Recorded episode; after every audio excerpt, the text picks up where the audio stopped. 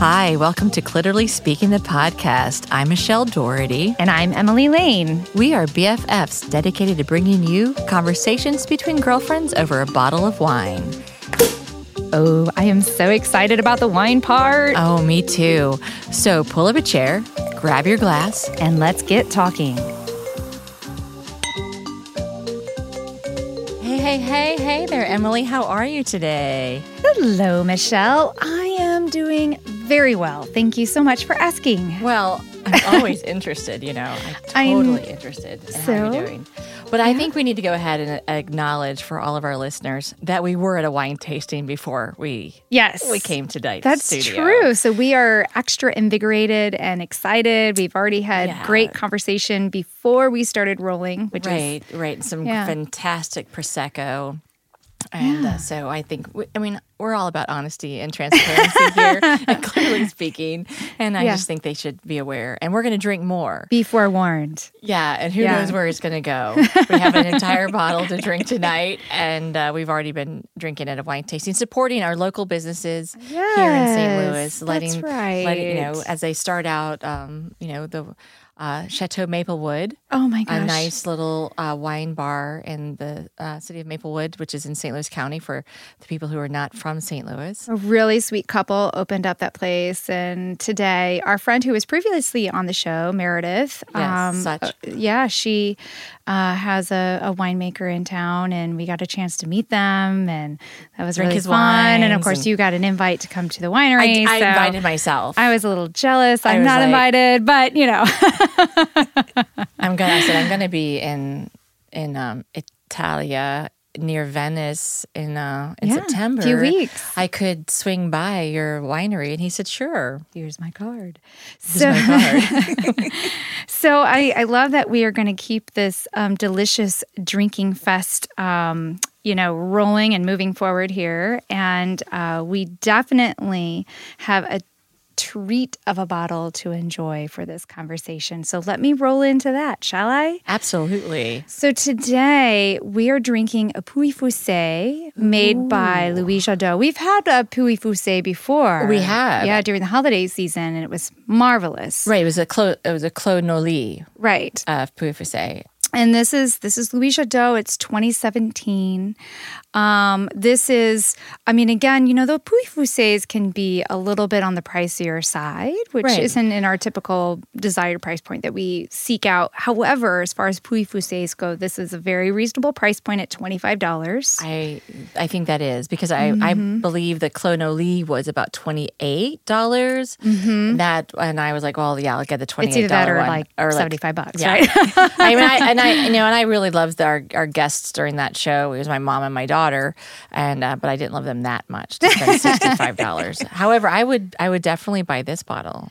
Yeah, even though I haven't had any yet. I was wink, really wink. excited when Jason pulled this bottle for us, and um, and I gave it a, a just pre taste, you know, before the show here, and I, you know, already I'm just, oh, I can't wait for it to just warm up a little bit because you know I like some of these nicer, full bodied wines to relax a little.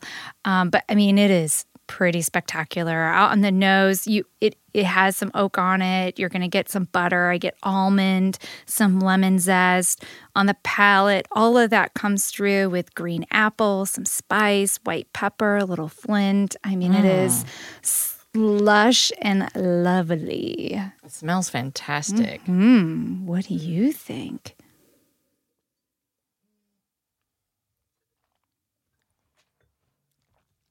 It is amazing. it, it is, really it? is. Um, I think we need to talk to Jason about uh, when he's providing bottles for us to have on the show.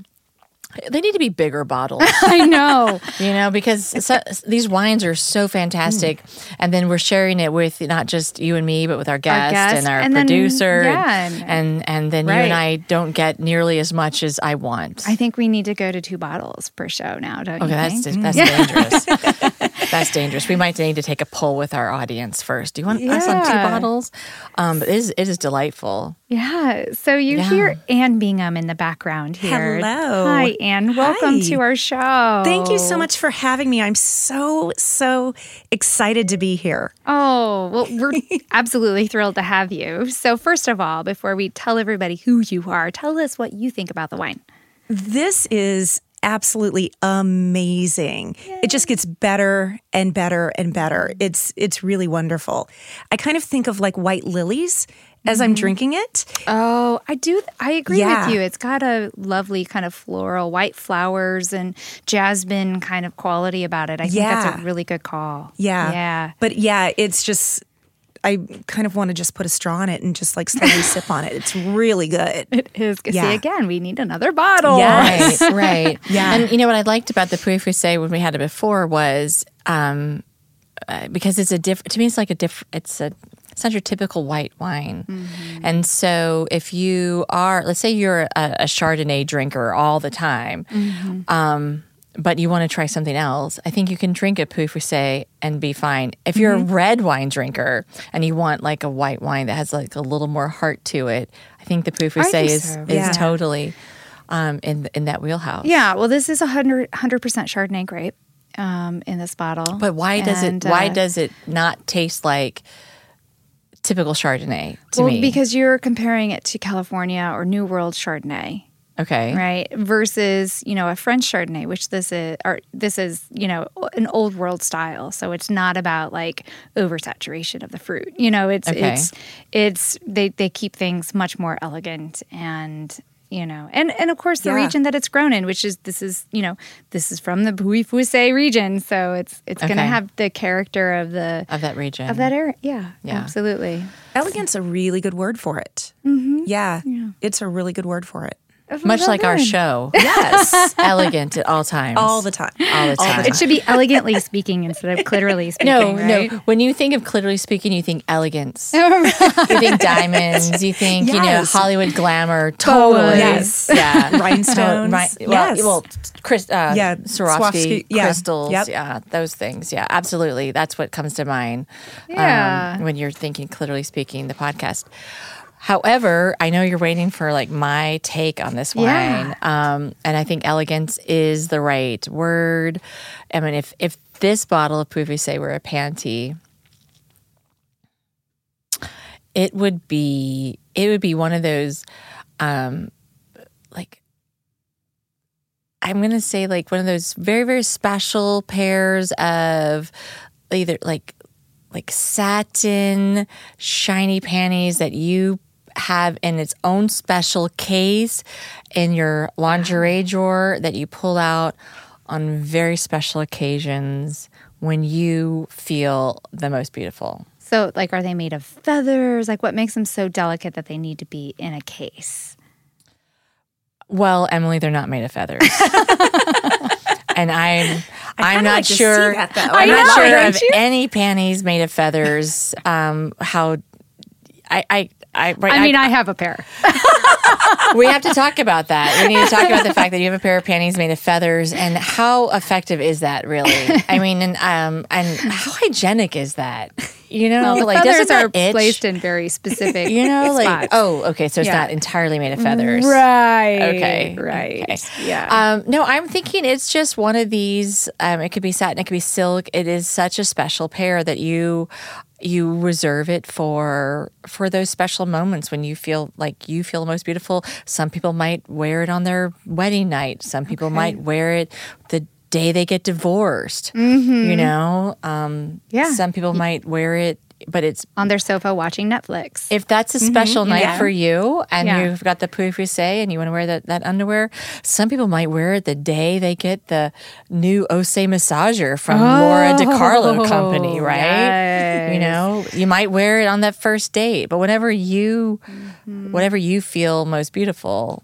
And Okay. so, so it can be whatever color you want it to be Yeah. um, but I see it like a satiny, like a shiny, like it's I like it. yeah, an elegant pair. I cannot wait Yeah. till we have our own panty line. I really oh can't. Oh my gosh, yes. I know because all of these wine descriptions that have become panties. yes, You know, like We'll have- seriously, we'll have the Emily line with feathers and pearls. and pearls and and studs and leather studs, and uh, then we'll have Michelle's.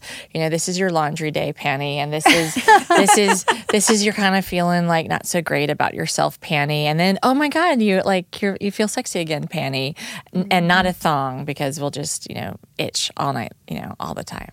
Oh, I disagree. You need the right thong. yeah, you Uh, shouldn't apparently, itch from a I've, thong. apparently I haven't. Well, all right, girls. Let me ask you that, right? Yeah. I there have been times in my life I have worn a thong, and you know, It's- and it wasn't as pleasurable as I would think it would be. Yeah. Because I just felt like I had something in my butt the whole time. So I've found that the right fit and Yes. of thong is important to your point, Anne. And I also find them to be more comfortable than a traditional panty I agree. because what happens I have a curvy butt Mm-hmm. and what happens when I walk around if I'm wearing a traditional panty the panties kind of just walk on up giving you a version of a really big thong because it's all in there as opposed to just this little piece of fabric Yep. that's you know meant to do that very Yep. specific thing Yeah. so yeah So for me, the stretchy ones are not my favorite. Um, and so as we're talking about like what's the panty that goes with this, I'm thinking like back in the day, Frederick's of Hollywood had these great um, satiny, like flutter edged thongs yeah. that were um, the back of them was just like a piece of Like a the string, like yeah, it elastic Yeah, kind of it, Yeah. it wasn't even elastic. It was just was just sort like of a ribbon. It, it was just like a bit of a ribbon. Yeah. Right. And and so it just fit really beautifully. But then you didn't have that weird. I sat down and now my panties are stretched, and then I feel like I got to dig stuff out. and so, um, but that's actually what the wine reminds me of. It's just like. You know, a really soft, like Tiffany blue, kind Oh, of yeah. a um, kind of a color with just that flutter on the side, and just this really like slim bit of um, of satin, Satin just ribbon. in yeah, yeah. You know what's interesting um, about that? Uh, like, I think about how, as women, we're often very self conscious about our butts. Yep.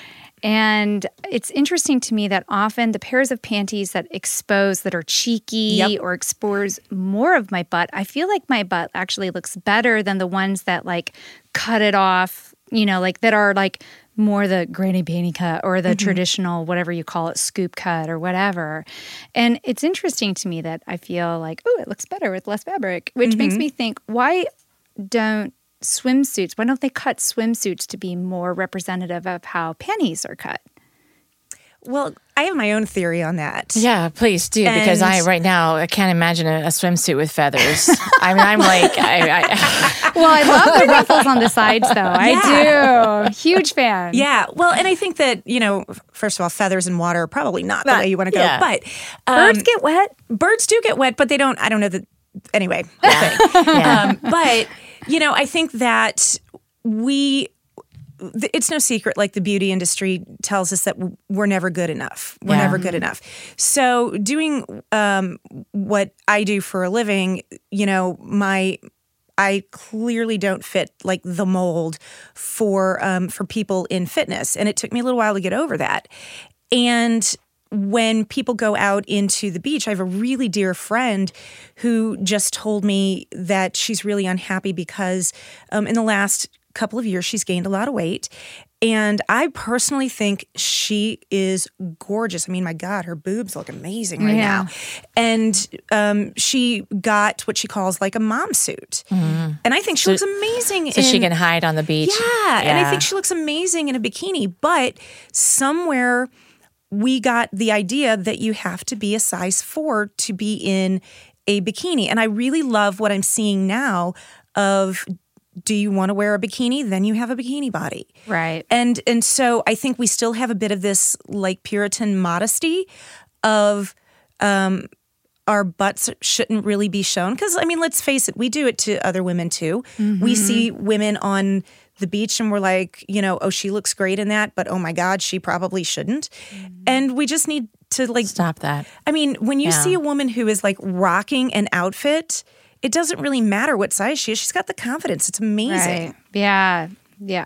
More, uh, I, I- you know, I, I love that as a culture, body positivity is becoming more and more a part of the conversation. There are more people in the celebrity light that are known for being body positive, and, um, you know, more companies are embracing that. I think it's really, really important.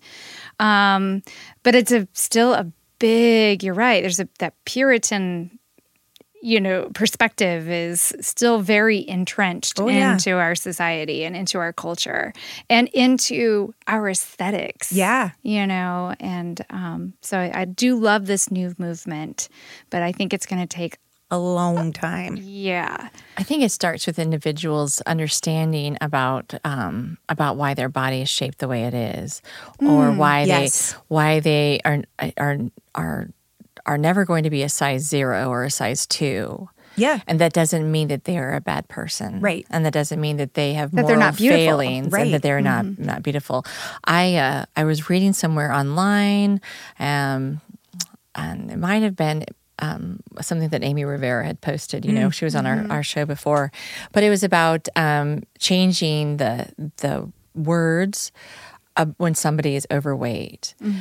We have said for decades probably centuries you you say i am fat as if that is a you like that's a like that's a moral um uh ex, uh, explanation or declaration so it's like saying i am christian i am right i am fat when you really need to say i have fat okay because then you know I Then don't you say, own it? Then you you don't say I have I am diabetes. I Right. am cancer.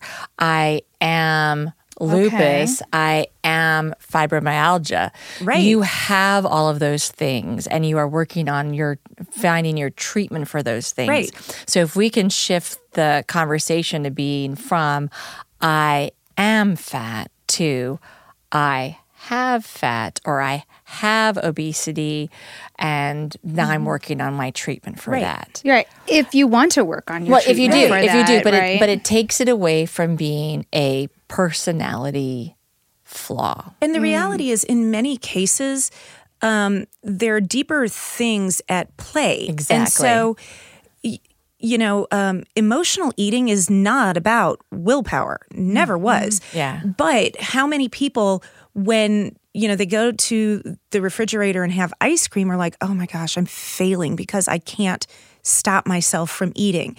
But Have the regret and Right. right I'm a bad person. I'm a bad person. I'm mm-hmm. weak. Mm-hmm. And the thing with that is there's a lot of biology that goes into play with that mm-hmm. that is overrunning anything that has to do with willpower. And you can try to hold that off, but depending on what's going on with you, if you are having anxiety, if you are depressed, if you're going through PTSD, SD, then there is biology that is hitting you, that is hitting your um, sympathetic nervous system, that is causing fight or flight, that is mm-hmm. telling you, I need to eat things with sugars and with carbs because I need to gear up for fighting and flight.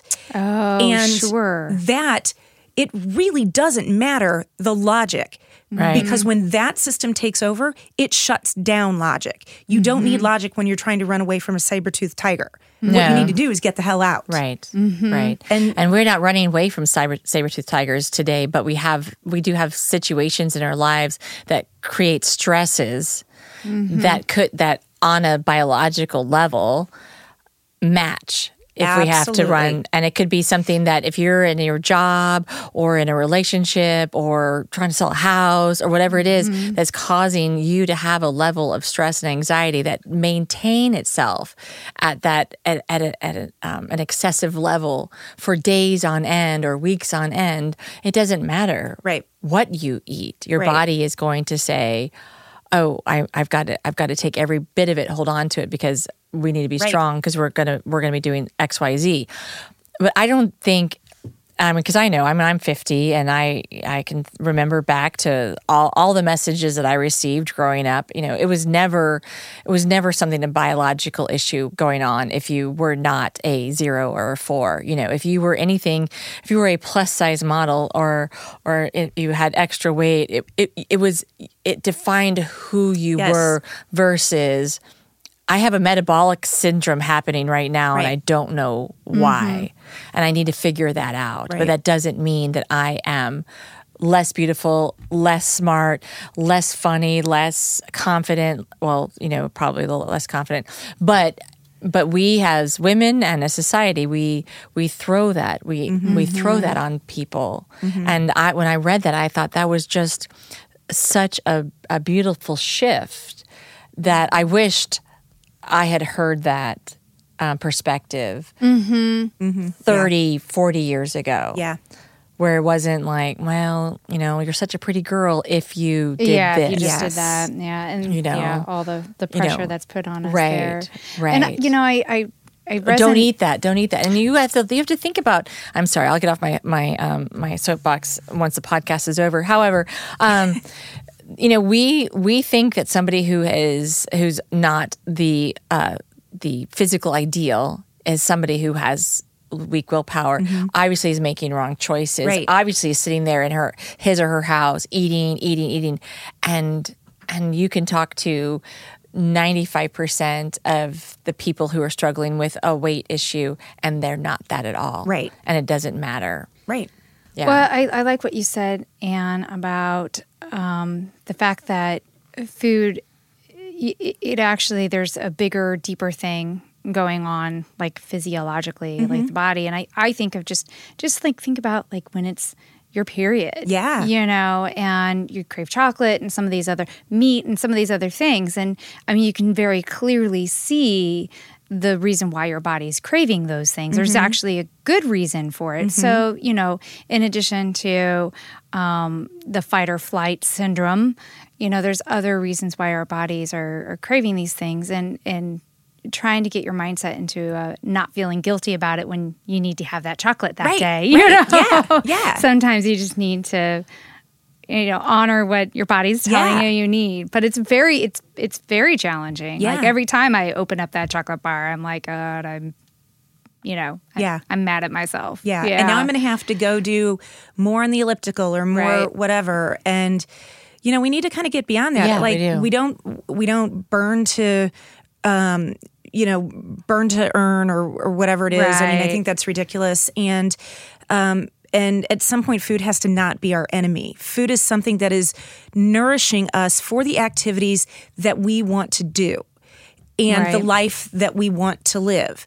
And so, if part of that is that it's really important in my life that I'm able to sit around with my girlfriends and drink some wine, mm-hmm. then that stays in my life. That's a priority. Period. Yeah. And you do not have to apologize to anybody for that. So this this really ties into you know you'd mentioned that you are somebody who specializes in health. Mm-hmm. Um, I I know that you're a yoga teacher. What is the name of your? Yeah. Actually, you're not just you have a a, a business. I do. Yeah. So um so my business is called Kula Yoga Yeah. and Kula means community.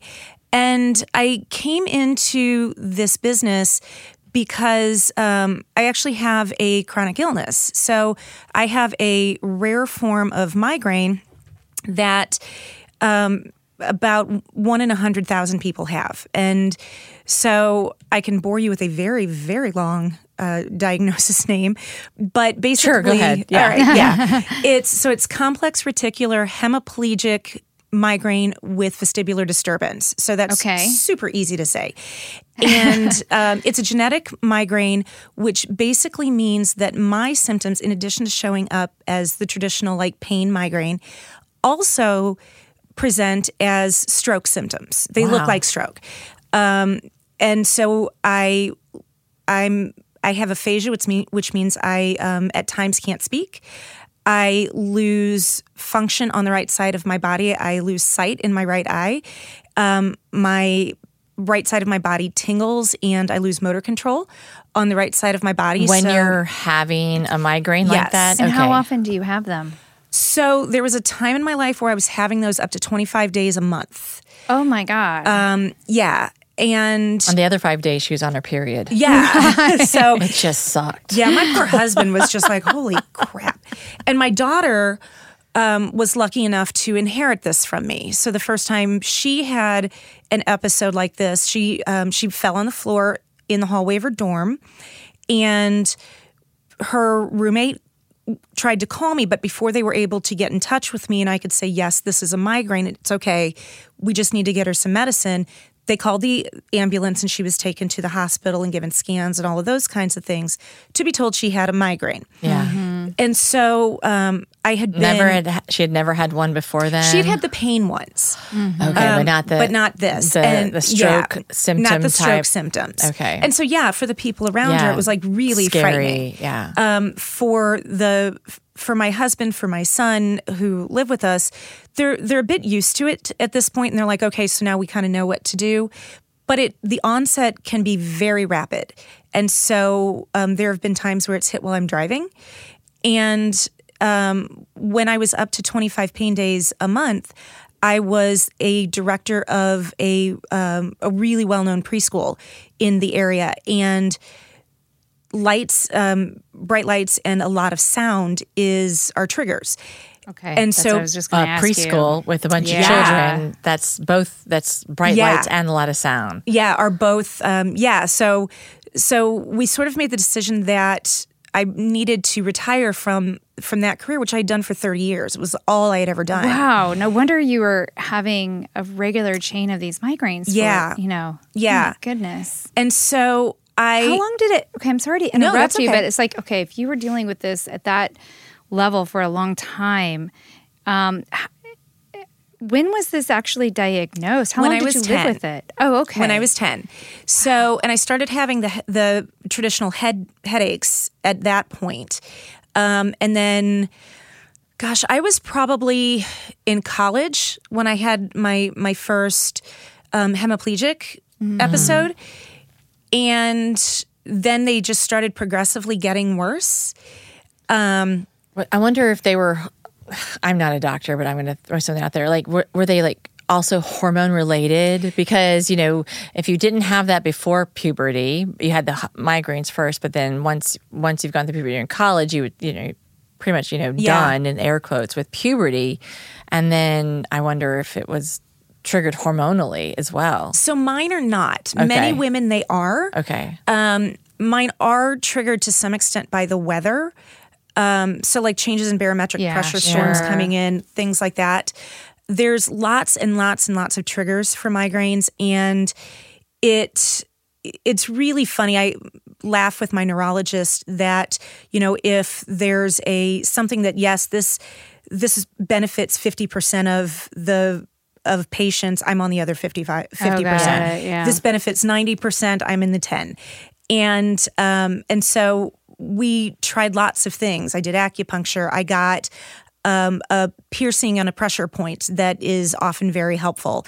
Um, Where is that? uh, it's in my ear. It's a daith piercing. Okay. So yes, if you have migraines and they're not responding, um, try a daith piercing. It actually helps about seventy percent of people. Whoa. So yeah, it can be very very helpful. Um, but one of the things that a friend recommended to me was trying yoga. So I did that out of desperation, and that was uh, about 22 years ago. wow. And that did actually help. So, relaxing the muscles, meditating, doing specific breathing techniques really helped. And then, probably 10 ish years ago, my neurologist said, So, this is no longer a suggestion, this is part of your treatment plan. And so I continued with that when That I yoga was no longer a suggestion, but it yeah, was part. It's of, part of the treatment plan. Okay. And so then, um, interestingly enough, if you have a medical condition such as migraines, uh, diabetes, fibromyalgia, um, cancer, anything that responds well to to yoga, you can actually um, have a conversation with your doctor, and if he approves it, you, then your health ins- your health Insurance. not insurance, but your uh, health savings account will pay for yoga. Oh, So wow. there's that. So anyway, I uh, did yoga, And then when we realized that I needed to move out of the role that I was in, I had been doing yoga with the kids at the preschool for a long time. That kind of morphed into doing yoga with the teachers because teachers, God sure. love them, have a lot of stress.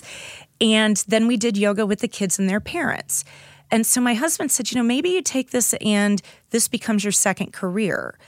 And my initial thought was I was going to do yoga with kids. And as I continued further into it, I just got really drawn into working pe- with people who were struggling with their bodies. So mm-hmm. either they had an illness, they had an injury, they were not comfortable with their bodies. So maybe they had obesity or um, just for whatever reason, we're not comfortable going into a traditional yoga studio. Yeah, yeah. Yeah. And so I created this space, which our classes are about 10 people um, at the most. And the way we do yoga is a little bit different. So when you come in, we don't have a set practice. So we don't just sit down and like run through mm-hmm. a bunch of poses. We sit down and talk about how is your body feeling today and where do we need to work and there is a lot of genuine laughter and silliness that happens in our classes because we need to just stop and really connect with what our body's trying to tell us. It yeah. sounds like it's kind of a support group in in addition to a, Oh, yeah, yeah absolutely. Yeah. And um, I don't run like this is our fibromyalgia class or this right. is our lupus class um, because we we get a lot of that. Like if you're in if you have a chronic illness you're seeing a ton of doctors and sometimes you need to not be a patient. Yeah. Um, but you also need some something that you can go into a safe space where you can just like really be angry about something that's happening for you. And so there's no expectation of coming in and sitting on the mat and just being like now I'm finding my peace today. I hope you right. find that at the end. But if you want to come in and you need five minutes to just like scream and curse and like everybody's cool with that. Yeah. And, you know, we're getting into weird positions. And so, like, if you can't find humor with that, yeah. what is the point? Right. You know?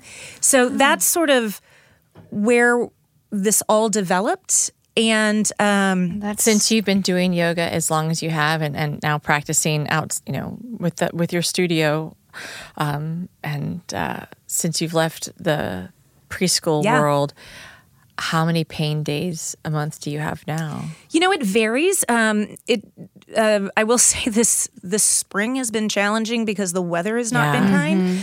Um, but I would say I'm probably down to ten or less. That's fantastic. Yeah. yeah. And your whole quality of life has changed. My whole quality of life has changed. And I have very intentionally um, decided to connect with different parts of my life. And there are ways that I do that. I go out of my way to do things that are new for me. Mm-hmm. Um, and uh, just like trying this wine, when you asked mm-hmm. which wine we wanted to try, I'm like, well, I haven't tried that. So let's do this one. And there's, you know, we moved from the suburbs where my husband and I settled. I grew up in South St. Louis. And um, we chose to move to South St. Louis so that we didn't have much of a commute, that we could walk to a neighborhood pub, that we could mm-hmm. go to mm-hmm. places that weren't chain restaurants. Mm-hmm. You know, so you have to drive everywhere. We, no, I yeah. mean, yeah, I fill up my car like I don't know, once a month. Yeah. I mean, it's um, there's just so much more life in our life now. Yeah, it's great. So your practice, you've you've developed community, yeah. and now you're also living and working in a place that's really truly a community. Absolutely, right? which is wonderful. Absolutely. Yeah. Well, I I think that's wonderful that you've found a way to um, manage this you know this ailment that you have and give back to others. I'm i'm curious um, when you talk about your symptoms being similar to that of a stroke um, you know i think of the impact that a stroke has on a body. Mm-hmm. are there are there um, is there any kind of long-term impact from the migraines? Is there the possibility of having brain damage or damage to any of the t- tissues or muscles that are affected by the by the, the hema Yeah.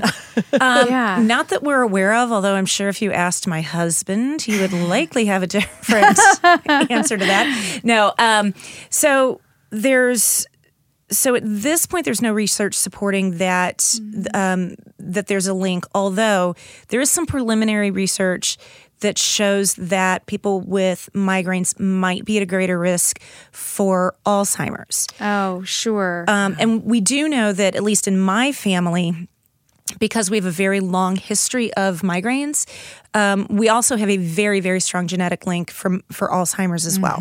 So I don't know how connected those two are, Sure. but we do know that, at least in my family, those two things coexist. okay. Yeah. Are you concerned for yourself and for your daughter on that possibility of Alzheimer's as a as an outgrowth of these migraines? I I think it's very likely that I will at some point develop Alzheimer's. Um, my I have two great aunts who had it, my grandmother and my mother. So I, I think the odds are very Higher. likely that I'm probably going to develop it. Um, and so you know, yoga helps with my with Yeah. um, Alzheimer's, and doing things that keep me cognitively aware, and um, you know Trying new things. Yeah, right. trying- That's part of your trying trying new things new quest. things, yeah. I you know I remember saying to some people um, uh, uh, several months ago we were doing this exercise of you know sharing our vulnerabilities and you know I I worry about that I worry about like getting Alzheimer's Oh yes, I do as well. I it's it's and- heavily in my and that's family. and it's not heavily in my family that we're aware of but it's still you know there's there's that concern and that worry that that it's out there and uh, i you know i suffer from um, i still i consider residual effects of chemotherapy where i have like chemo brain where i cannot that i know the word i will describe the word i'll define it i'll do everything but i cannot get to what the actual word And is That is exactly what I experience with the aphasia. Okay. That I will I will actually even pantomime stuff out Mm-hmm. um, because I'm like I'm trying to explain stuff and I'm like, but I literally cannot produce words. Yes. Yeah. Can you write them? No.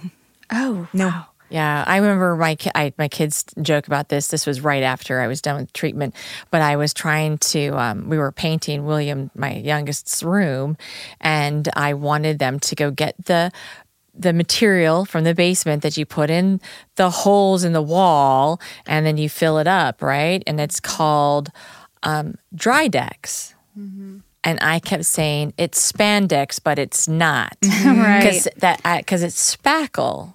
Right. And the and the commercial name is Drydex, but I was like, it's spandex, but it's not. You need to get me the spandex that's not spandex Yep. for the wall.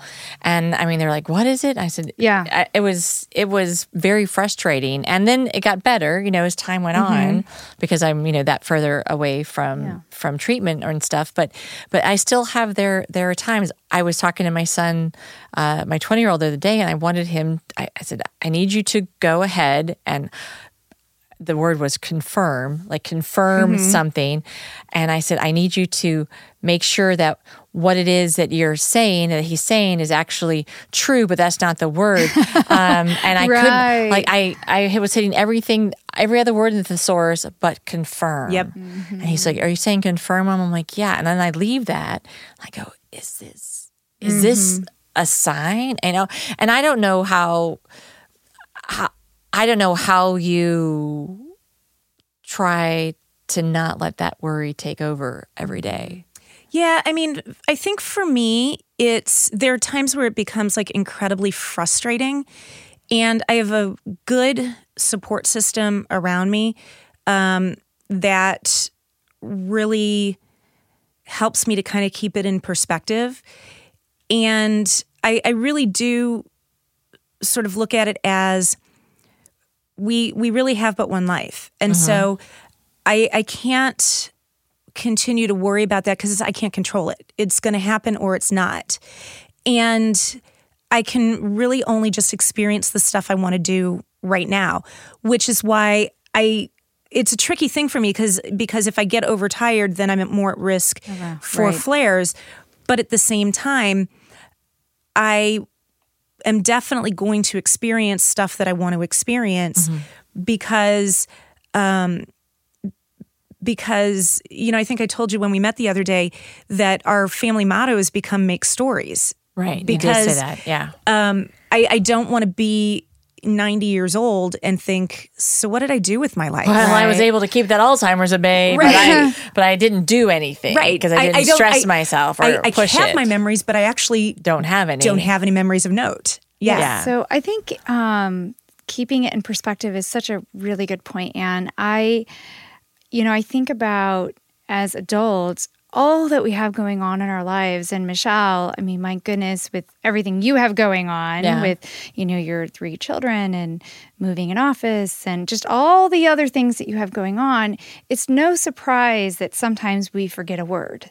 You know, mm-hmm. there are just Yeah. things that I think our minds like, I'm worried about all these other things right now. And you want me to find out what Yeah, y- confirm right. is or So- spandex? It's not spandex. I mean, I think we just need to cut ourselves some breaks because I think that I think that that is a normal human thing. Yeah. That we have as a result of being, you know, having more than one venture going on, being multitaskers, being Well, I, I guess know. I mean I hear you on that. I but I I have to come back a little bit because I you know early diagnosis in the cancer world is is the, e- an easier way to be cured. Mm-hmm. So I I wouldn't. My concern is I I need to make sure I'm not discounting that, you're not missing that I'm not things. missing something that I'd be like, oh gosh, if you just if you just shown up last year when you were having these word problems, we could have helped you.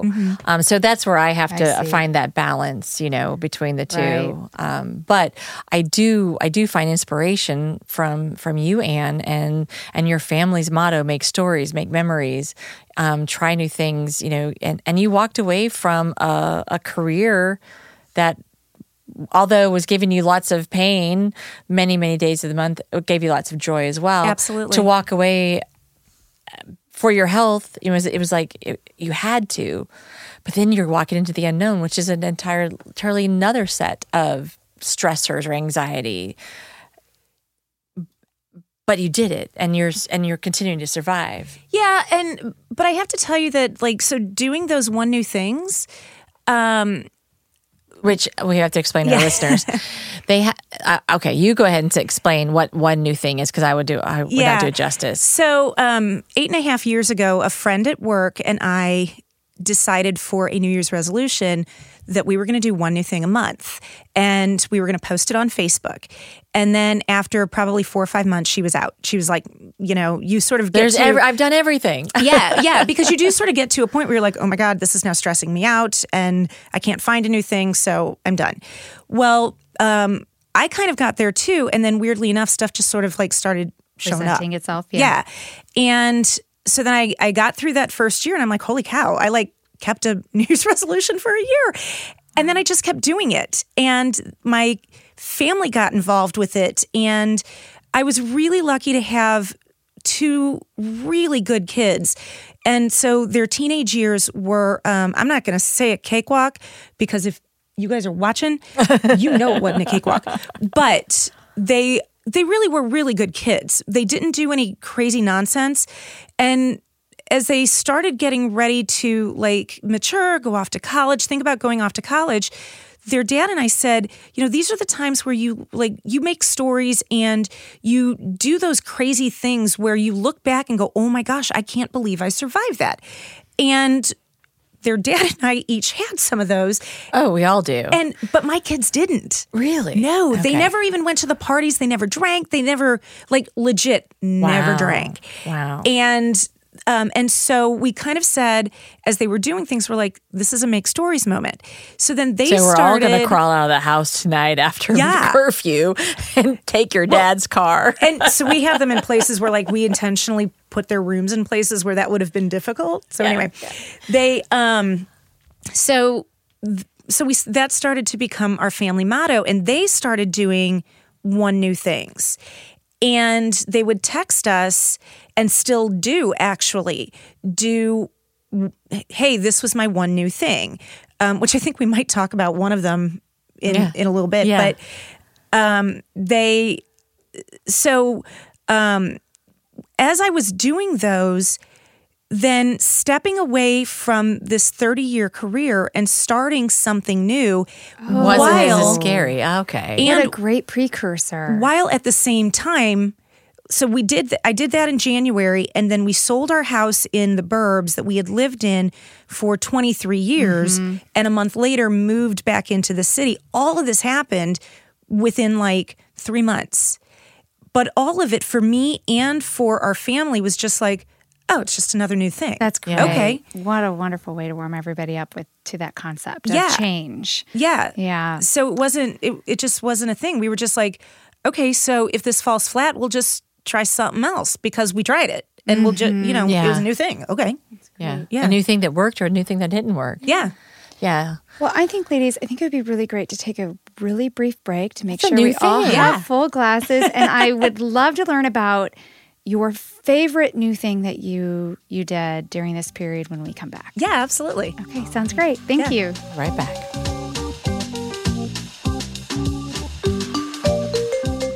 We've been talking a little bit today about migraines. If you remember, we had a previous episode where we had an amazing conversation with Julia Greco. Um, the show is called Crazy Young Mother, where we learn of her story of dealing with chronic migraines. If you have not heard that episode, it is one of our top listened to date. Absolutely. You definitely should take a listen. Episode number 10 for those of you that just need the number. That's right. So we hope you're enjoying this conversation today and definitely check out Julia's.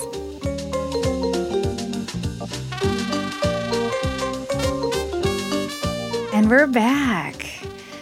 So, Anne, we challenged you to think about what is the new favorite thing that you have experienced as you have embraced this challenge of discovering something new each month. I mean, beyond doing the podcast today, we, we recognize that that is like the top. Yes, which by the way, before we leave, I need to get a picture. Oh, we totally will. absolutely. So that, yes. So I actually have two. Um, so the first one, and it was my favorite for a very, very long time, was I did the trapeze. Oh, wow. Yes. That wasn't scary at all? No, no. It was um, it was really cool because some of the people that were there with us, there was a woman who all she wanted to do was like climb up the ladder, get to the platform, get right back down. And then um, you got up there and you swung up there, you hooked your knees, and then you'd fall on the net, which was super cool. And then at the end, they're like, okay, so now we have somebody if you want to try doing a catch Yeah. and release. And I'm like, well, hell yes. And so my husband was like, nope. I'm out. and so he got down on the ground and videotaped it. And I was giggling and screaming like a three year old. Coolest thing ever um, until last month. What did you last month? So last month, so we are like massive, massive blues fans. And I Ah, do yeah. mean like my daughter watched her first blues game In about, utero. about five about five hours after she was born. Yeah, like my husband's got her on his lap. Yeah, yeah. So we got to the blues parade, the Stanley Cup parade at six in the morning. And everything's happening, and I turn around, and Alex Pietrangelo is standing right in front of me, holding the Stanley Oh. Cup. And I swear to you, sound and time stood still, and I touched the Stanley Cup. Wow. So yeah, I was like, ah, angels, the whole deal. So um, so yeah, Wow. those two things are pretty Oh tied. God, that is marvelous. Yes. So people will probably not be able to touch the Stanley Cup like Right. that in such an organic way. Um, but the trapeze, uh, I think it's called the trapeze. I think that sounds marvelous. I'd Yeah. love Well, to try I that. do know that um, when Circus Flora is going on in St. Louis, and that's Yeah. usually in the month of June, the trapeze, which is Circus Harmony, Yeah, it's Circus. Yes, Circus that's Harmony, what it is. they have it outside Circus Flora, and you can do Yeah. the trapeze then. Um, and we probably need to when do it's that sometime, Michelle. right, yeah, uh huh. I'm It's just gonna say not on out me. in Chesterfield though. They have it all the All time the out in. Chesterfield. No, Mm-hmm. no. Remember, it's just that one month that's already passed. on my list. Remember, Anne, it's not going to be back around till next year. Remember? It's totally worth it though. And again, you know, e- even if it was really cool to me to see the one woman who was just like, I just want to get to me. the platform and and be done. Um, but you can really do it at your own pace. And yeah, it's that was cool. I would absolutely do it again in a heartbeat. Okay. You were you got down and you're like, all right, I'm joining the circus. Oh, I was ready. Yeah. I was ready. I was I'm like, ready when to- can we do it again? I'm ready yeah. to go travel the country Yeah. and you know perform in the circus. Yeah. Get a costume made with feathers. Yes. yes. So, what about your kids? Do they have any favorites? Yeah. Um, so they, so my kids, interestingly enough, what this has really taught them is that they can do absolutely anything, and they don't do like. Um, so, so my son has autism. He has level one or um autism, which is commonly known as Asperger's. Okay. Um, he's very high functioning, and and how long did that take to diagnose? he was actually fifteen. really Yes. But you knew something was off Yes. before? Yes. Okay. I we were aware that something was not tracking with his development when he was about 18 months. Um, but he had a brilliant, brilliant series of early childhood teachers. Um, but unfortunately, because of the way diagnosis happens in the state of Missouri, it's slow, right? it's it's very slow and an autism diagnosis in particular for a very long time was just kids who were much further down on the spectrum. He was Okay. he was very verbal, like really verbal. very, very br- uh, brilliant. yeah, yeah. Um, he was not quite savant certainly, but he was um, he had really strong gross motor skills. Where we were really tipped off was his fine motor skills, his fingers, his hands, his feet, his balance, things like that were were really just not tracking, and he really struggled with his um, w- with sensations, and that's really typical of kids it on the spectrum. Right. So when you're talking about sensations, are you talking about like touch, smell, sound, like all of those All of things, those or just one? All of All those of those things. things. And as a as a, a preschool career, you know, person, how did that impact you as like a mother? Like, were you? Did you feel helpless? Did you feel like my? Why isn't my son? I, I, I could do this or I could do that. I mean, how how did it impact the way you approached approached your child? Well, it- before you even had the diagnosis, You know, it was frustrating because um, we and his teachers knew something was not right. Um, but I had seen this with other kids and with other parents of like, yeah, there's something there, but there's not enough for the tests to pick it up. And so Okay. we um, we did the intervention that we knew to do. okay. And it, it was tricky with him because a lot of those things that you do to strengthen the fine motor skills were things that you do with like Play Doh and shaving cream. And he was like, nope, I'm out. I don't want to touch any of that stuff, even a little bit.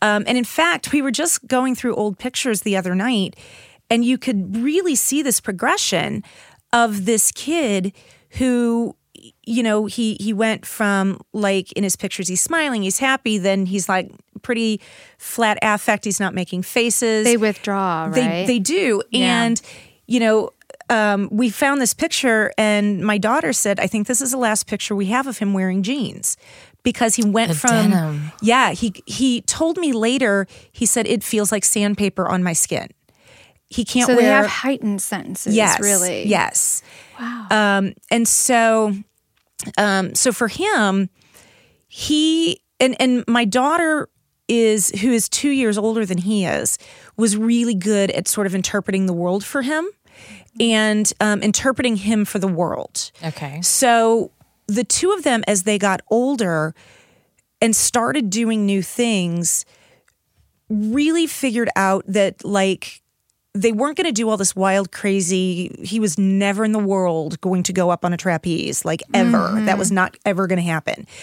But what he was going to do was the two of them realized that like there was no reason in the world that they couldn't advocate and contact anybody that they wanted. So it just never occurred to them, like, okay, so, you know, my daughter at one point, she's like, hey, so I got an email back from the head of NASA. And I'm like, What? How Why did, did, you, you, do that? send them in the beginning? Yeah. And she's like, Oh, I had some questions about something. One of my college classes said we needed to reach out to a public servant. Everybody else was talking to police officers. I thought this was much more interesting. And you can find any email online. So, oh my god. and she's got this email saying, "Oh, by the way, you know, come visit, Visit. me when you when you're in town." And How fun is that? so one of the things that they did together was they went to a Bernie Sanders rally and ended up like backstage. I mean, they were just Oh like, my we're just going to wander up here and see what it." happens. If they tell us to leave, we'll leave. And so I've got pictures of this, and I'm like, oh my god, the Se- Secret Service are going to show up, whatever. But they, that's what they They're fearless. yeah, they're completely fearless.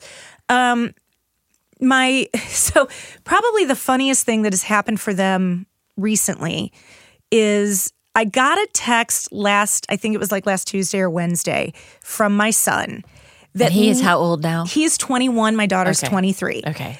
And the text literally read, I'm in a Twitter feud with William Shatner, so that's how my day's going. Is he happy about the feud or angry about the feud? Well, so it started happy. He thought it was amusing. And then the next day, he's like, This was the worst decision I could have ever made because now I have all these Trekkies who are angry at me. oh my goodness. Yeah. Seriously, what's this feud about? So, um, so my son, he hates it when I call him an advocate, but he's an ad, he's an advocate. how about an activist? he's a, an activist is a really good word. okay. So um, he is he speaks out really loudly about autism because he can. He has the luxury of doing that. He's vocal, he's verbal, and he can do that. And he hopes to help people understand what it's actually like to have autism. Mm-hmm. And William Shatner is dedicated to Autism Speaks. My son Oh. and Did he does he have children? or- No. No. Okay. No. It's just something he's personally yes. interested and passionate about. Yeah. Okay. Um, and pretty ill informed about it, actually, as it turns out. Wow. So, um, several years ago, my my son and my daughter wrote an article for the Odyssey about Autism Speaks and why it doesn't speak for our family.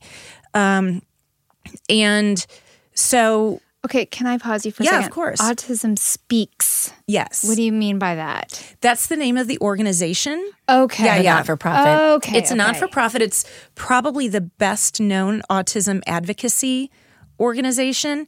And they've made some missteps, Okay. to say the least.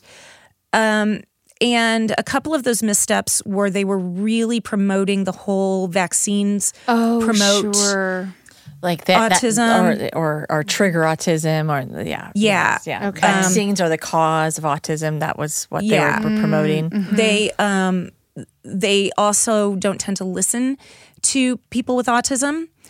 Um, they're the one person that they had with autism on their board uh, resigned in protest because he wasn't being listened to. Several years ago, they they put out this this video that um, talked about what life with autism was like, and it really came across as like if you have a child with autism, your life is over. It was awful. It was really offensive. And so um, my son is not the most diplomatic person in the How world. is it offensive? What? It because it really is like if you have a child with autism, then as a parent, give your life up because Seriously? yes, yes, Because you'll need to devote everything to that every moment of child every every day. with- It will ruin your finances and probably ruin your marriage. Oh my. Oh my gosh. Yeah. Okay. Yeah. And we've intentionally not shared that video because we don't want it to get any more attention. Fair enough. So William Shatner um, was posting something about Autism Speaks, and another gentleman with autism with autism um, responded with, "Hey, just a couple things you probably want to know about this."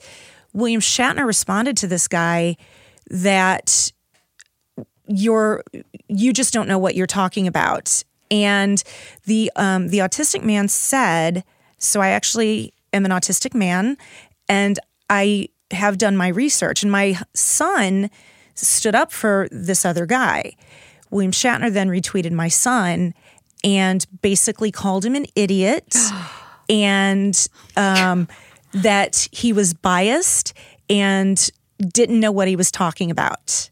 And so my son responded fairly respectfully, and William Shatner just insulted him, just insulted him. And then it sort of went downhill from there. And then my daughter saw it and she's like, oh no, you're insulting my brother. This will not stand. And, you know, she got involved too. She got involved too. And, you know, so I'm sort of watching all this and I'm like, yep. on, you're watching it all ha- unfold in front of you on Twitter. I, yeah. And I'm like, yeah. So, um, yep. So, honey, we need to sell the house. We have to move again. I'm like, no, I mean, actually, I was, I was actually really proud of course, because yeah. they're, I mean, they're really tireless advocates. You know, I mean, um, my son may not be the most delicate kid in the world, but it's also part of autism. Yeah, right. I mean, Is there brutal honesty at times? Yeah, I'm yeah. like, dude, you cannot say that out loud. and that's where my daughter steps in because she's like, dude, you can't be an asshole. You just can't be. And he kind of responds with, if they're offended, that's their problem. And I'm like, no, mm-hmm. no. Like, you still have to get a job at some point. Mm-hmm. Um, but he's incredibly well informed, you know, and he says he doesn't want to be called a person with autism. He is an autistic person because he's he said to us, "This is me. This is who I am. I have blonde hair. I have blue blue eyes, and and I'm autistic. How do you know where I stop and the autism begins?" Mm-hmm. And so if you want to cure this, that's like telling me you want me to have brown eyes. Oh, I see. So he embraces and loves that side of him. Yeah. Because it gives him a it gives him a totally different perspective mm-hmm. on the world, which is valuable as well. Absolutely. Right? Yeah, Absolutely. all of the perspectives are valuable. It seems like there's um, there's a, a, a common thread with you and your son, and you know your your um, occupation, your vocation, yeah. is that you have and, and, and it also ties back to um, our episode with uh, Julia Greco, is that you've been uh, presented with um, challenges, chronic illness, your your son with autism, um, things of that nature. But instead of continuing to uh, beat yourselves up or or or or live a live a life of overwhelming stress by trying to fit yourself into society into the world around you. But you you've instead have taken the situation that, that has been, that you've been given and and have embraced and then craft your world to meet you where you mm-hmm. are. Yeah. And and and do you think that not only living with a chronic illness like you have, but also having a child with autism brought you to that realization way earlier in your life than most people. Like, you know, we all get to that point at some point, you know, at some yeah. phase along our lives. But I wonder if you had the luxury, and that's in quotes, of of getting there before you might have gotten there in a typical privileged sort of no issues world. Oh, I think so. And and I've had people who have told me um, who have said to me, "Well, it's not like Ryan has real autism." No way. What? Oh yes. Oh yes. Um, and it it really bothers me because he is he is functioning really highly now, but they didn't see him when he was four. And anytime we would go out to a restaurant and he would hide under the table because there was too much going on. Right. Or we would go to a, uh, we went to Shedd's Aquarium and in Chicago. Mm-hmm. And the second time we went, we went with other people and we turned right instead of turning left. And nobody realized that we apparently had established a pattern one time um, by turning left. And he threw a massive tantrum and couldn't tell us what was wrong. Mm-hmm. And this is a kid who was very verbal, who had good motor skills and good problem solving skills for the most part. And he was nine. And he would he went and put his nose in a corner for 25 minutes oh until gosh. he could get to the point to tell us that we went the wrong way and we're supposed to see the sharks first. Okay. Wow. And so um, it's got to be such a helpless feeling as a parent. Yeah, and yeah. and it really is. You know, it is it it's not easy, but at the same time, um, I I I really do feel like we were given a gift because we really did get to see that like we have kids that are brilliant and incredibly gifted at what they do and they are vocal and nothing stops them. And the world is a difficult and demanding place. And it's also a really cool place if you look at it from a lot of different angles. And we got the opportunity really early. We were challenged to look at it from a lot of different, different angles. angles. And um and so being able to do that, you know, my daughter laughs. She's like, I can tell you exactly what we had on a Tuesday of any given any given week because it was always tacos. It was always tacos. And so I know for her life was not always easy. But they are now so incredibly tight. Mm-hmm. Um, and she has the ability to work with anybody of any persuasion and it's just not a thing. She's like, oh, okay, this is just how you solve problems. All right, I solve them differently. So let's figure out how to bring those two together, you yeah. know? Um, and I actually wish more people had that opportunity so that, you know, do you do you yeah. think it's a it's a function of the fact that you actually had to stop and wait and listen and breathe to get your help your 9-year-old who's having a tantrum and screaming his head and in the corner you couldn't just move on. You couldn't yeah. just walk. You you you know you couldn't just pick him up and carry him out and and you know do all those things. You had to like make take that moment and and look into his eyes or whatever it is to figure out what are you trying to communicate. Yes, and I actually also think it made us a better parent for our daughter.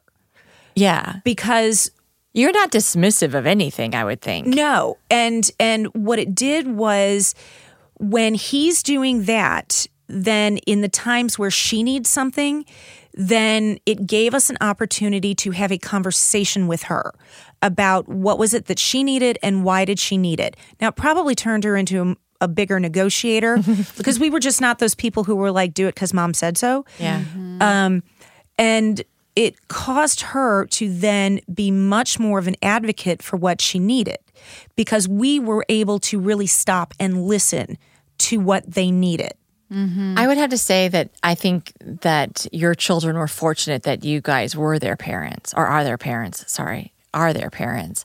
Because i've heard about people um, you know friends you know other women and stuff we've talked to along the along the way here who have shared with you know what it was like being the sibling of the the child who was sick. And they yeah. didn't get any sort of attention because everything went to the child who was sick. And i'm not saying that that your son is sick but you're you know the child that's out of the, outside the norm. Yeah. And uh, the fact that you could listen as engaged and committed to what she has to say or needs as well as your son and what his needs are. I think you you know i'm going to pat mm-hmm. you on the mm-hmm. back oh, because not every parent does that for all yeah, their kids. can take that lesson and then apply it to all of them. Right. You know sometimes you're like oh my god why? You know you know you know joey's not you know joey's autistic or joey's sick or joey's that i don't have time i've got to do my whole life has ended because right. of XYZ and I, I need to only focus in on that child yeah. that needs that help. And so I guess if there's something people can take away from listening to your story and and also, you know, reading and stuff is like if you can focus in on all of them. Yeah, if I could let anybody know anything about having an autistic child and um, believe me, I get it. It's hard. But raising any child is hard. Mm-hmm. Yeah. Any child is mm-hmm. hard. If you have two kids, it's not twice as hard, it is five times as hard.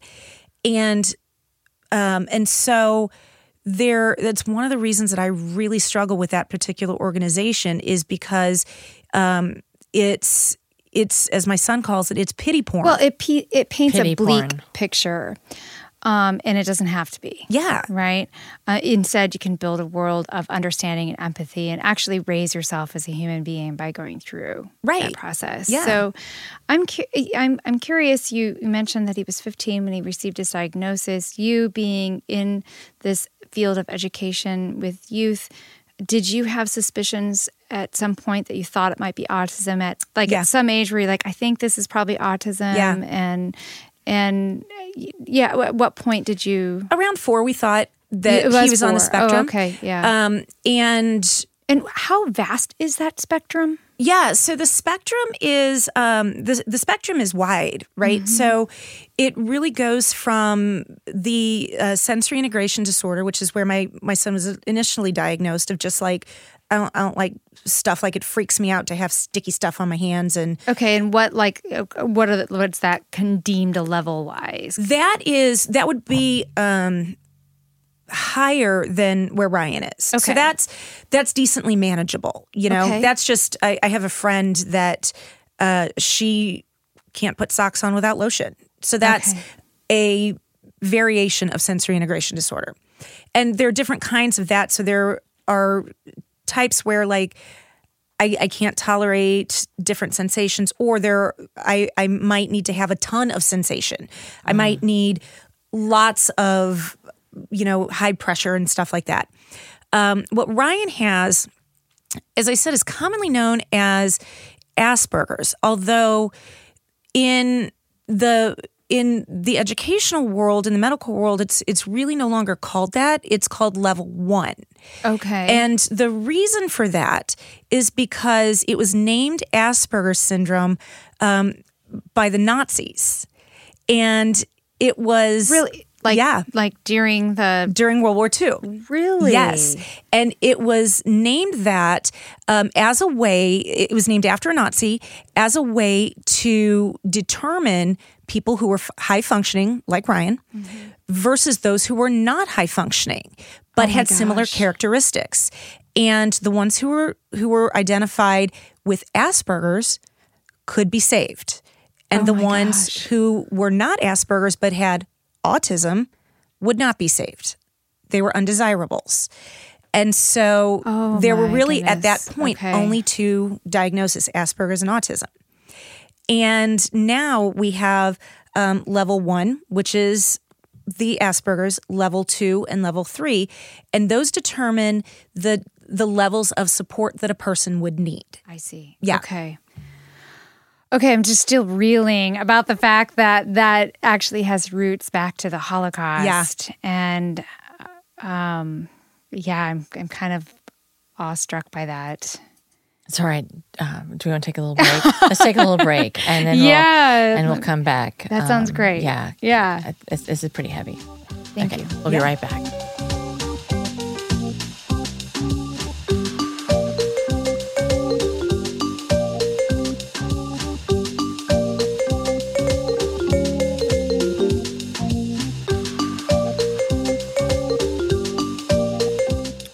And we're back.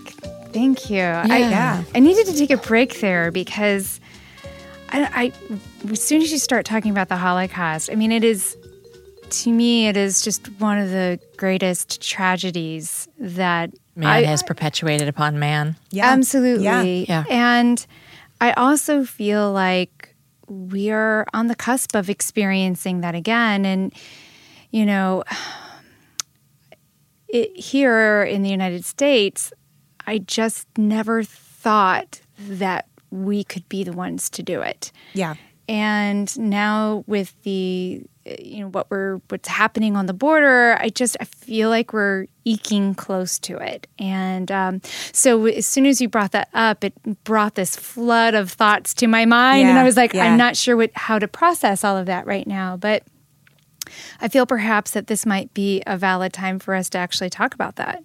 Yeah, absolutely. I have um, the the camps on the border. I have a very hard time with, and for a lot of reasons, and um, only one of which, honestly, is that if we had been in Germany, Ryan would have narrowly escaped extermination. Um, I worked with kids my entire career. I worked with kids who were brown and black and immigrants. And, um, you know, to see those pictures of kids in cages with eating rotten food and to debate whether or not getting soap and toothpaste and food is sanitary I mean, we're we're the United States. Regardless of what we call them, if we're debating that, we're on the wrong side. There's that's just there is no debate about that. Period. humane treatment Right. of other people.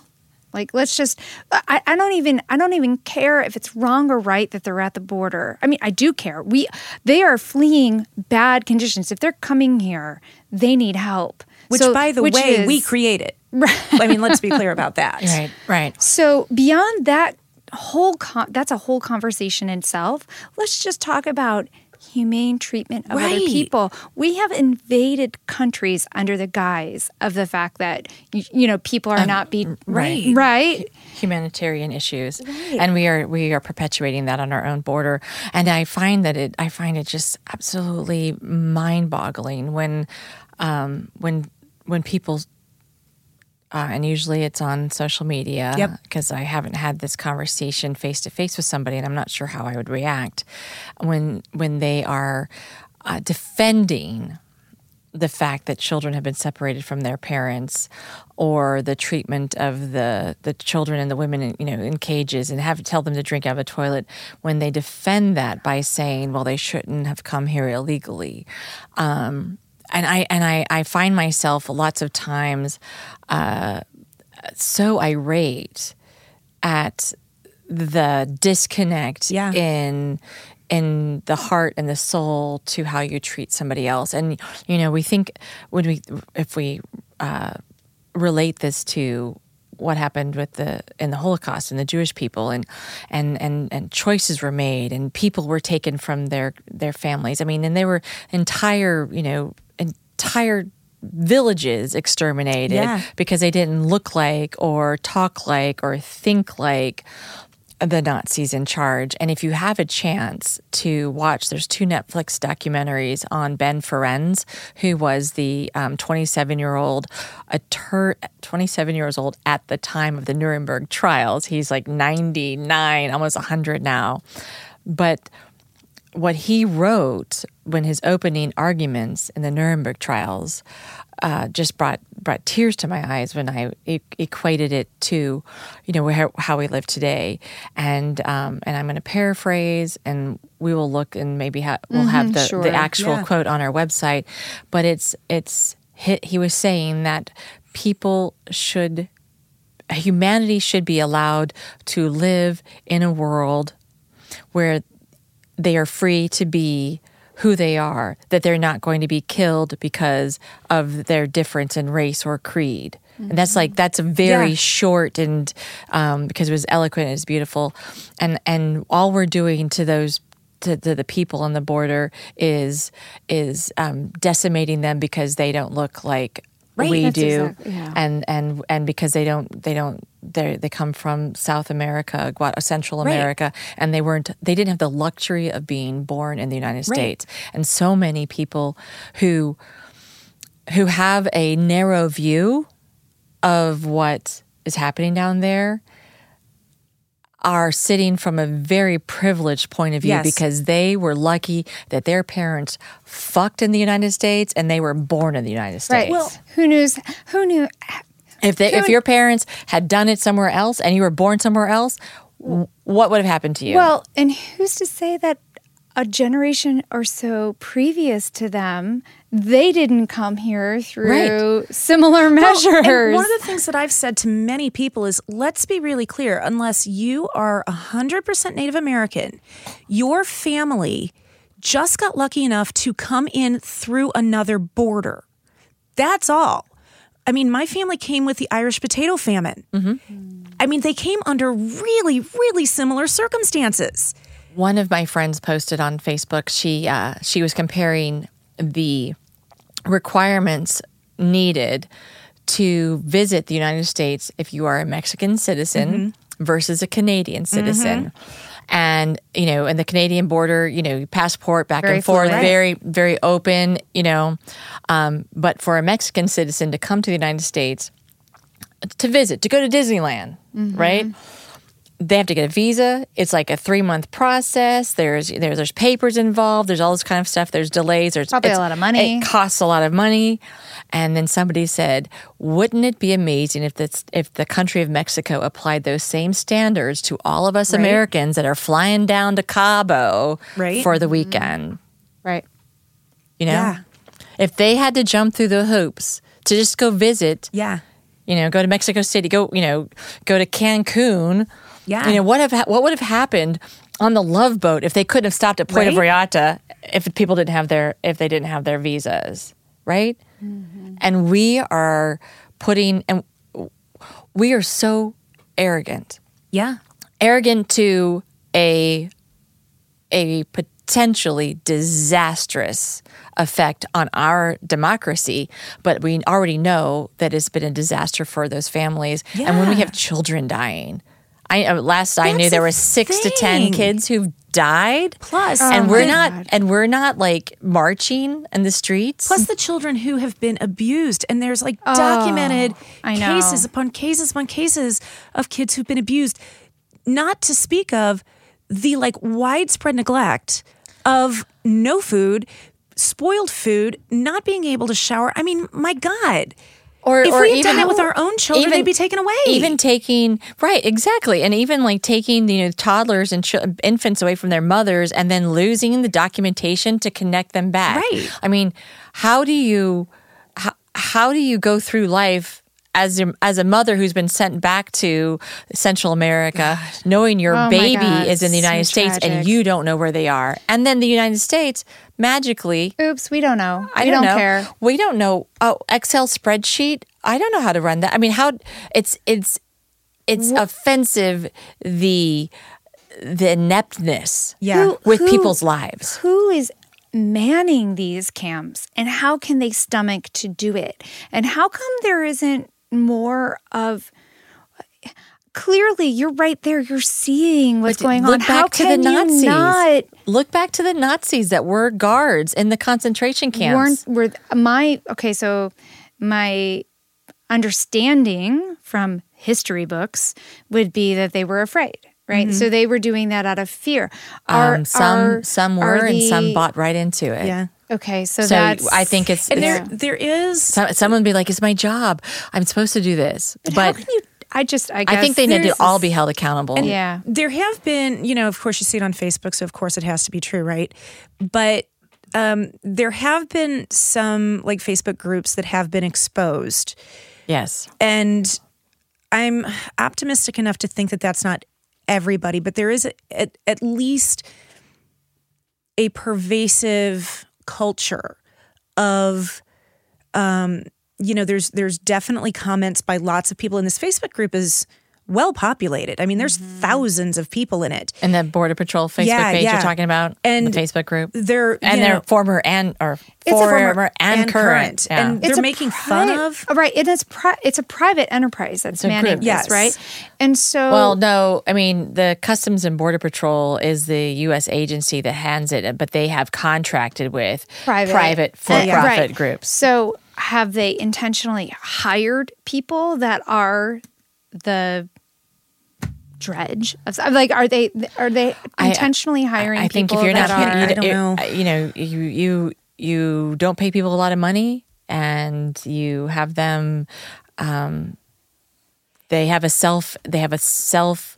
Um, uh, I'm thinking inflation, like the like an inflated there's an authoritarian sort of sense to what Yeah, they yeah. can do. And then I read somewhere else that usually um, the Border Patrol is a stepping point to someplace else, someplace better.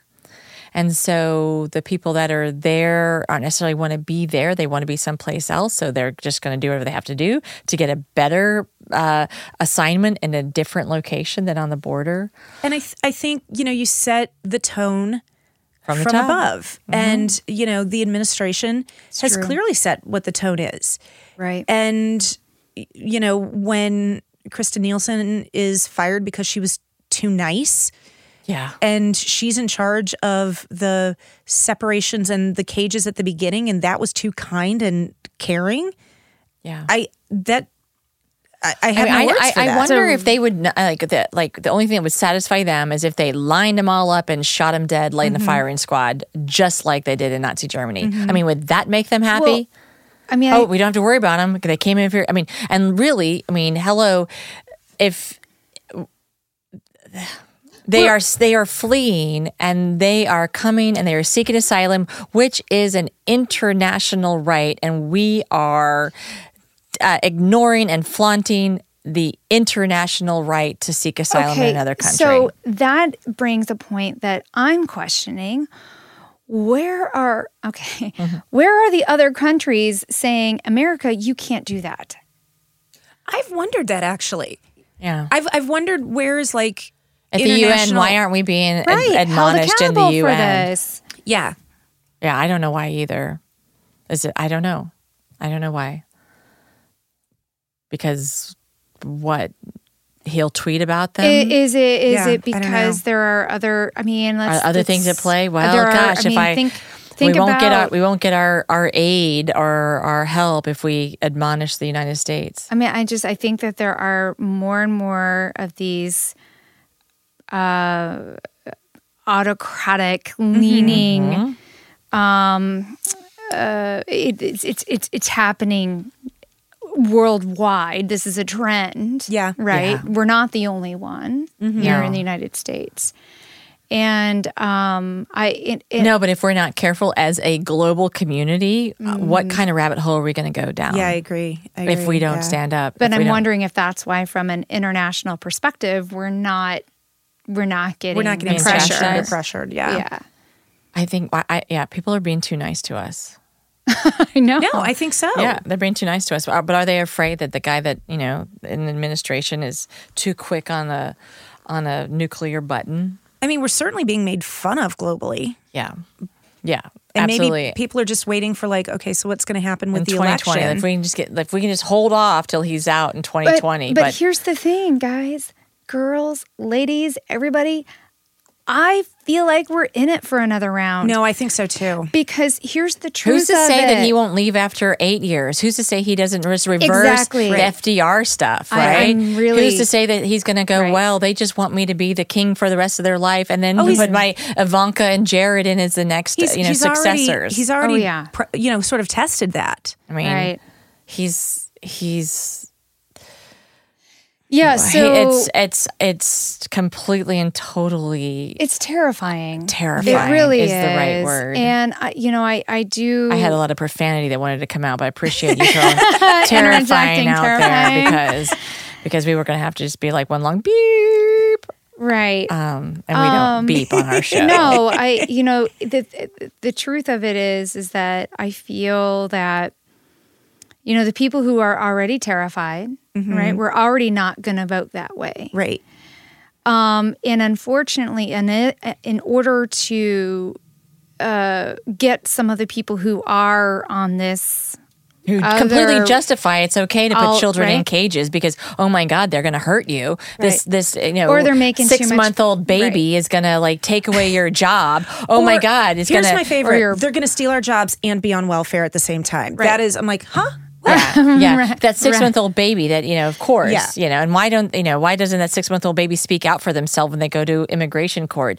Really? Right. Really? These are the same people who are ruling that you, you know, if if a woman is shot, Oh my God. you know, could Well, be on trial for manslaughter, but for they did, they, they They did reverse that in the state of Alabama. They are no longer going to charge her for But these are the same people that are trying to protect lives in womb, Right. Even those of Yeah, yeah, you know, yeah. Heartbeat, the heartbeat Right. bill. You know that You baby know. inside a woman's body doesn't actually build. You know, the woman has to car- carry it to term. Um, Yeah. But those heartbeats matter more so. totally don't matter. You know, the Right. the ones in cages. So don't any matter. of these heartbeats that are encased in a uterus are way more important than you know heartbeats that unless are they're in brown skin. it- well if they're in brown skin their heartbeats don't matter Right. Completely uh, uh, according to them Right. So I feel the unfortunate truth is is that in order to get some of those people swinging over from the right, unf- as much as as much as I loathe to say this, coming from a podcast of literally speaking, I feel like it's going to have to be a man I agree. to get those to get those to swing over. I don't think we've got a couple. We've got a couple of amazing women, right? Oh, we're, We okay, so we're talking about like who would possibly but be able I to be do elected. not think that we are going to be able to successfully get any of those people who are over on that side to uh, shift over to, to, shift to vote over him to out. get him out.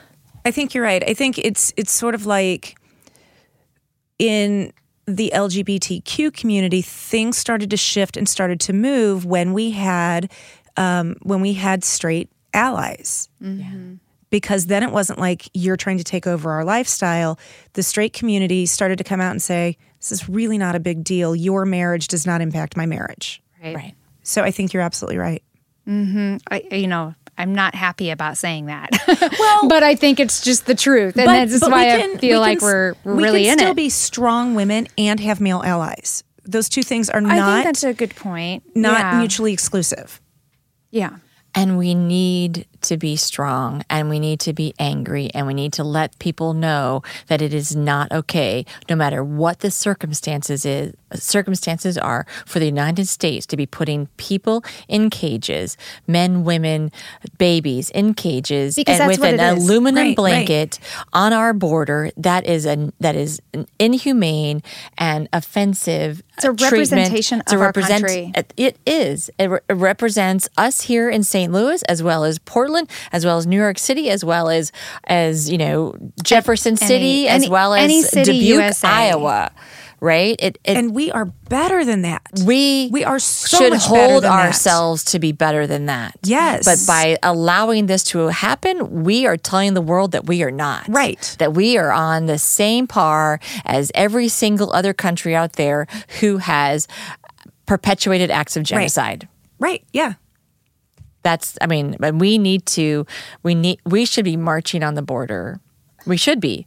We should be marching. We should be we should be going in there and take and taking those children Mm-hmm. and and and and freeing them.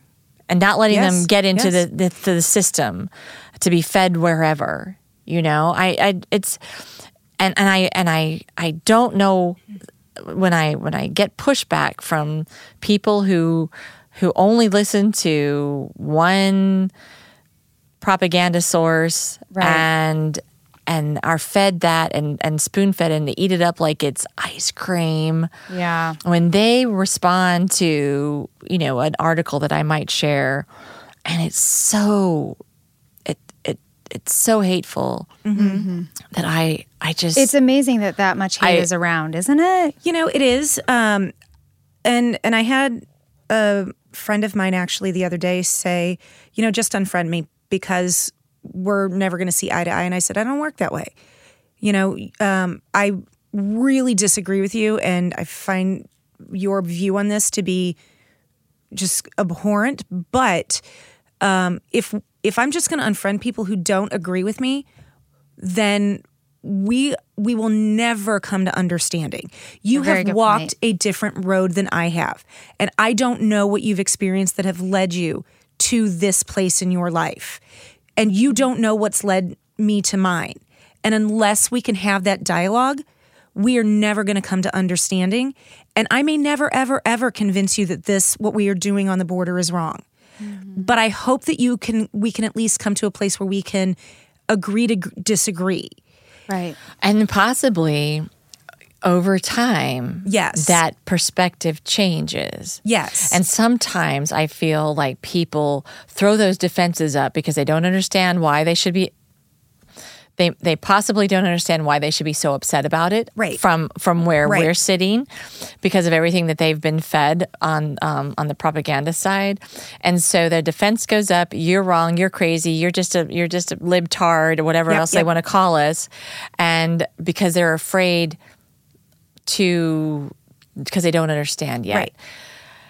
but given time with evolution you know things change and perspectives and oh okay i get i get it now. I get why this was so passionate to you. And and but you don't have to we don't have to actually be there when that happens right. you know. I i know in my heart i don't have to actually see that aha moment come. Right. Well, and um, I think it's amazing that you um, I because I could see in the heat of the moment being like, "Fine, unfriend me," but I'm so glad that you are like, "No, no, no." Keeping this connection is important. That conversation has to stay alive. And to your point, Michelle, viewpoints change. Mm-hmm. You know, I grew up in Peoria, Illinois, and I um, now, of course, I've been in St. Louis for seven years. My perspective has changed. Oh, yeah. A lot. And I'm so thankful for it. Um, I actually have had no idea like how tainted my perspective was yeah. until having been put into a completely different environment yeah. and being, you know, my eyes being open to it. So um, I have many, I, many I can friends. agree with you there, myself included. Yeah. My perspective has changed so much over the last 10 years mm-hmm. and and that's because of influences of my children and and people that they yeah. know or you know work or or or uh, you know protests that happen in St. Louis and stuff like that. And education, I mean, education, yeah. reading and learning and right, and growing. Always, always remembering, you know, that there's there's what I see, there's what you see, and those could be different sides of the same coin. Mm-hmm. And and take your son yes. what he sees you know? yeah and and that doesn't mean that you're wrong it just means you're seeing something that i don't now that doesn't mean that like you know okay you're seeing kids in cages and suddenly that becomes like completely humanitarian but but apparently you don't have as big a problem with it as i do and i don't know where that's okay no but again you you may have yeah. had an experience that I'm not aware of that informs your perspective on that. I've had an incredibly diverse life. And so for me, I'm like, bring everybody in. It's awesome. You know, we're only better for all of the diversity. You may have had really bad experiences with diversity. And I can say that until I'm blue in the face. And, you know, you may need a little bit more experience that's positive than what you've had, you know? And so just to discount that and go, "Oh my god, you're racist," isn't isn't real. That's not fair. That's it's just a matter of knowing okay. what road you yeah you walk. And I hear you, but I'm gonna I'm gonna push back right now because I feel like again, as open human beings, we're continuing to allow that space for those people to stay in our lives when they would pull the trigger first. They would they would they would cut that no, tie first. And don't misunderstand me. This is not about there's some fine people on both sides. Okay. Even a little bit. Okay. Not even a little bit.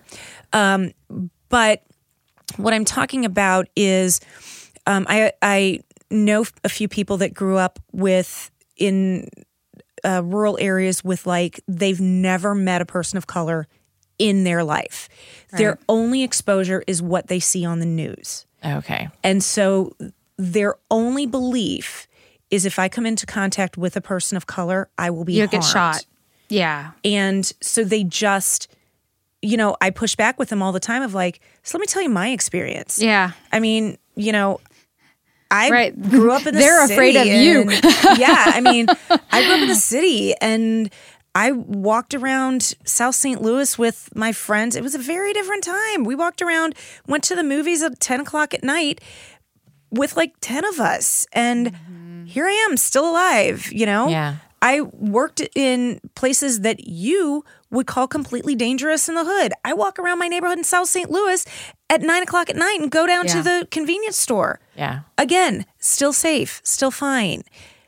So okay. maybe so maybe yeah. the lesson is the challenge is everybody should try one new thing a month. Yes and it might be. However, it is not putting a child in a cage on the border. No. I'm going to draw the line there. No, yeah. no, that is not. That, that is, one, not something you should try. Not Maybe marching against it yes, would be something yes. you should try. Writing that advocating, letter. Advocating for change, I think, is not a bad thing. Mm-hmm. And Absolutely. that can be a can, that can be a continual yes thing that you thing. do every month. Yeah, because I'm sure there are things that you've tried. Yes, that you're like, that's now something I this do. This is now a thing, right? Yes. Yeah. So let's start there. Yeah. Everybody, let's and, try and, one new thing, and maybe shoot for that one thing to be something that can make positive change. Yes. because it's within our power to make that positive Yes. change happen. It really is. Yeah, Yeah. that's right. And fantastic. Thank We- you I so have, much I have a sip me. left I in, just in my adore you. I. Nope, can't wait for for more me. conversations Yes, thank with you so much. Oh my goodness. Thanks for coming on the show. Yeah. We really appreciate it. I You're appreciate it amazing. too. And we're lucky You to have you here in St. Louis. Thank you. I'm so glad you're in my neighborhood. Yes. We'll be having more wine Yes, off we the will. air. Ernestos. Love it. Cheers. Yes, cheers. Cheers.